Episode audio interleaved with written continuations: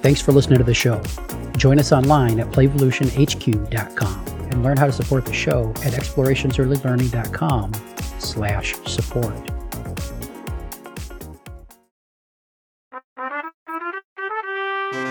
Welcome to Renegade Rules. Kick back, settle in, and let us fill your ear holes with early learning information, wisdom, and advice. And now, here's Heather and Jeff.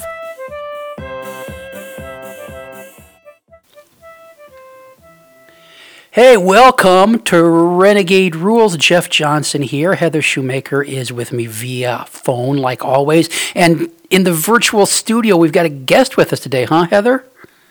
Yes, we do. This is Missy Smith, actually hailing from my own hometown of Traverse City, Michigan. So welcome, Missy. Thank you. It's great to be here. So what are we talking about, Heather?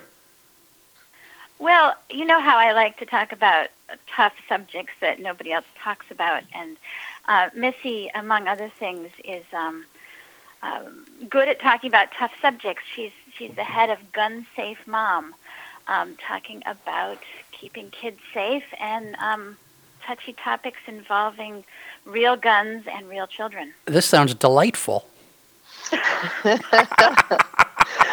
Yeah, you know, I'd like to start off with a story, because when I was first getting into play dates with my kids, I suppose around age 4, when my oldest preschooler was wanting to go over to somebody's house, I dropped him off at the house, and then afterwards when I picked him up, and I remember seeing the garage door was fully open, and there were a whole bunch of hunting rifles and things, which living up in northern Michigan is completely normal. Mm-hmm. But I'd never thought about it as dropping my kid off at this house and not asking those kinds of questions ahead of time.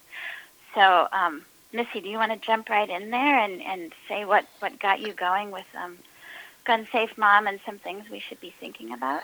Yeah, well, the impetus for Gun Safe Mom took about 30-some years, in addition to a couple of big, very, really significant life experiences for me. One of which was when I was almost 14 years old, my brother was invited to the home of a classmate, someone he didn't know very well, but someone who had been very persistent in trying to get my brother to come to his house.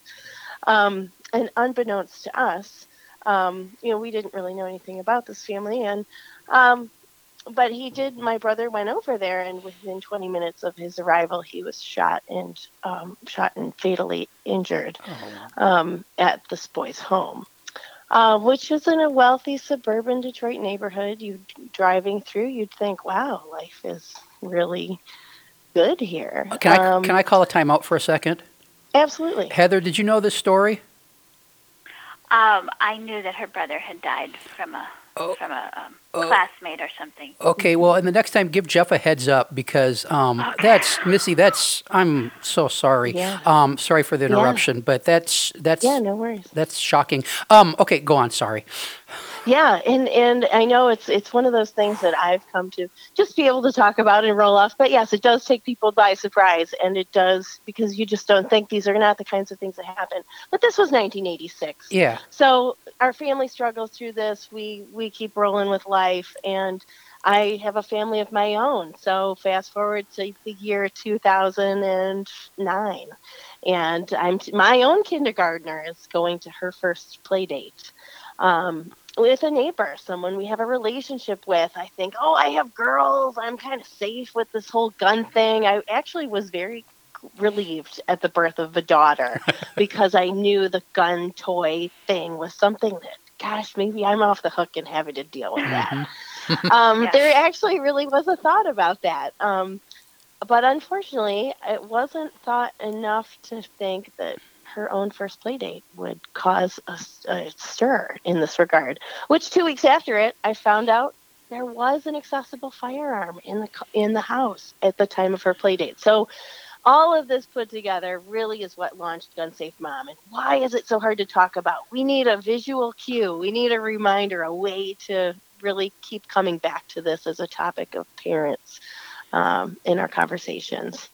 Yeah, so Wow, Missy. I mean, people who are hearing your story for the first time, I think we all have this cold, hard stone in our guts of just, that is a tough story to live through. And it's amazing to me, and probably even to you, that despite having something happen so close in your family, that it wasn't the first thing on your mind when you're dropping your child off for a play date. I mean, even with all that history, right, it's still something that we don't necessarily think of or have, can I say, the courage to ask? Right. We just don't think. We think the likelihood is so small that something would ever happen, that it's better to have smooth, easy, happy conversations with our parent peers than it is to dig into something that could be sensitive for a variety of reasons. Once I thought of it, I found it was my kids are both still pretty much petrified about dogs, and I know a lot of young kids share this one, and so it was totally second nature for me to ask, he hasn't been to your house before, do you have a dog? And then as soon as I asked the dog question, it was easier to say, and do you have a gun? Mm-hmm. And if you do, how do you store it? Just that sort of thing. Because if I started with dogs, it was a lot easier to jump into the next question. Absolutely. I mean, even if dogs is not a thing for your family and you need a real basic, I encourage people to jump in with a phone number because sometimes we don't even have each other's cell phone numbers, depending on the community and the way in which the playdate came to be. You know, there's just making sure you have the necessary contact information, talking about allergies. Just even though my kids don't have allergies, I like that one too. It's a great one in addition to the dog to start the conversation, because keeping it's safety minded. Mm-hmm. So how do you find that people actually ask you these questions, you know, the other direction? Do you find people ask, whether it's allergies or whatever, do they just ask a few opening questions? Or if someone were coming to my house, or do you find it's pretty typical for people to ask questions, or just drop the kid and see you in 5 hours? Oh, I think it's very typical. People do not want to suggest that they would distrust or question anything that you're doing when you're entertaining their children. And it's surprising. It is surprising to me now that you start thinking about how many safety concerns are just questions in general, not that you even distrust, but how many places that how much room there is for errors to happen and kids to get into things that, you know, maybe we are or are not ready for. So here's another story. I was actually on a book tour for my first book, and so my husband was on duty, and he had my youngest was, I don't know, two-ish, maybe 1.5, and it was supposed to be his nap time. So he was being bedded down in a relative's house, and of course he was quiet, but he wasn't asleep. And my husband went in to look, and he had found two very interesting items, because they didn't have kids or grandkids at that point, so they weren't at all kid-proofed. Mm-hmm. And he pulled out my great-grandfather's sword, had it out of scabbard, and then he also had a paper cutter, one of those huge industrial paper cutters. Oh. It was going up and down with the blades. So, you know, you never really know. But those things better be added to the list. Add swords and paper cuts. I mean, I tend to be pretty relaxed about risk and not going overboard with that sort of thing. But I think that there's a few basics. I don't add that to my list of, do you have a sword? Do you have a sword? But it is something. People have very different houses and very different personalities of their kids, too. For example, there's some houses that we know that even though our kids are friends, we don't, knowing the personality of my youngest, we don't think it's a safe house to go to just because of what he gets into. Nice. So some of it's knowing your own kid and what they're likely to do when they encounter a different situation. Absolutely. And so how do we get to that conversation where do we just have to toughen up and ask hard, uncomfortable questions? Because I love the idea that people feel they don't need to ask these questions, because I wish we lived in that world where you could just trust situations and locations and people all the time. The sad reality is it's probably more prudent for everybody's well-being to ask those tough questions now and again. And so how do we get in the habit of doing that? How do we start? How do we make it non-confrontational? Because you got a gun could kind of start the conversation. I mean, that puts people on defense and all this kind of stuff. So how do we make this happen, Missy? Well, as Heather said, it has a lot to do with you have a relationship with a person, whether you know them really well or not. You're trusting them to care for your child. So there's all kinds of things that they may or may not know about your child, and the, you know, again, going for dogs and starting with some of those soft safety topics is really a nice way to roll into it. And you know, a lot of the people kind of expect it from, they don't necessarily know to expect it from me, but I just said, hey, you know, this is nothing personal. I just need to know, it's my thing as a parent. Can you offer me, you know, do you have guns in your home? It's a yes or no. And then it's really that reassurance. I said, I'm asking, can you just reassure me if you do have guns in your home that, hey, you've got them, can you just tell me how you have them stored? Leaving it kind of as an open-ended question. I really encourage parents, you know, you're not out for a laundry list of what people keep.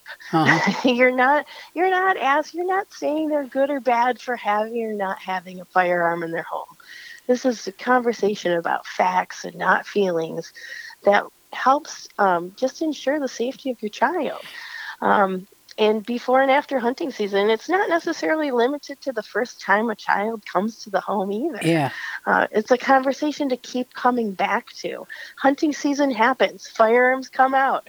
Firearms get put away. People go to target practice. You know, the status of firearms within a home changes depending on who's living there and how they're being used.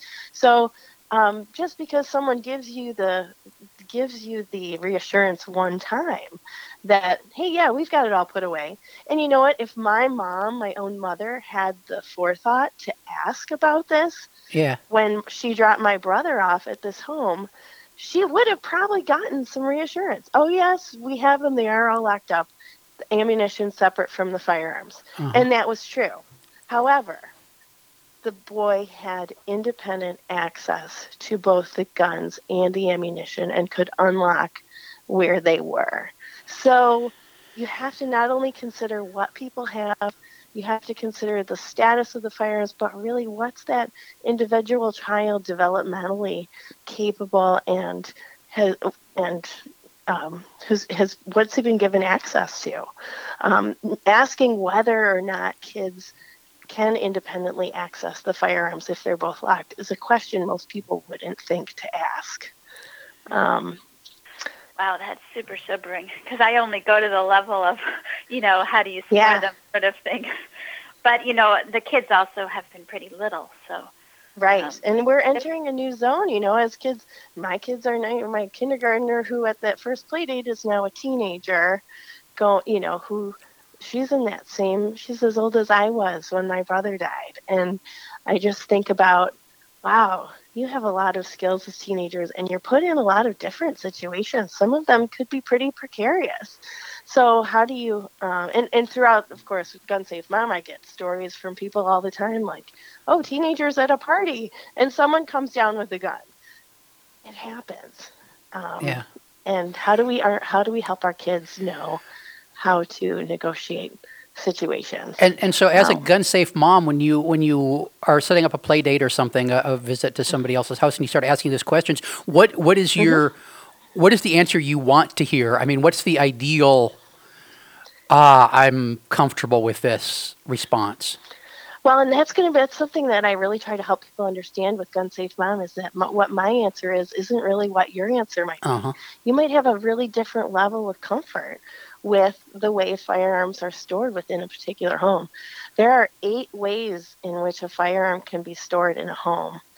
only one of which is truly going to prevent a child from getting to them. The combinations of being locked, unloaded, locked, loaded, and accessible, you have a variety of combinations there that can all pose different threats. So parents have to do a lot of, actually, it's why I do workshops with parents, is to help them think about what is their comfort zone?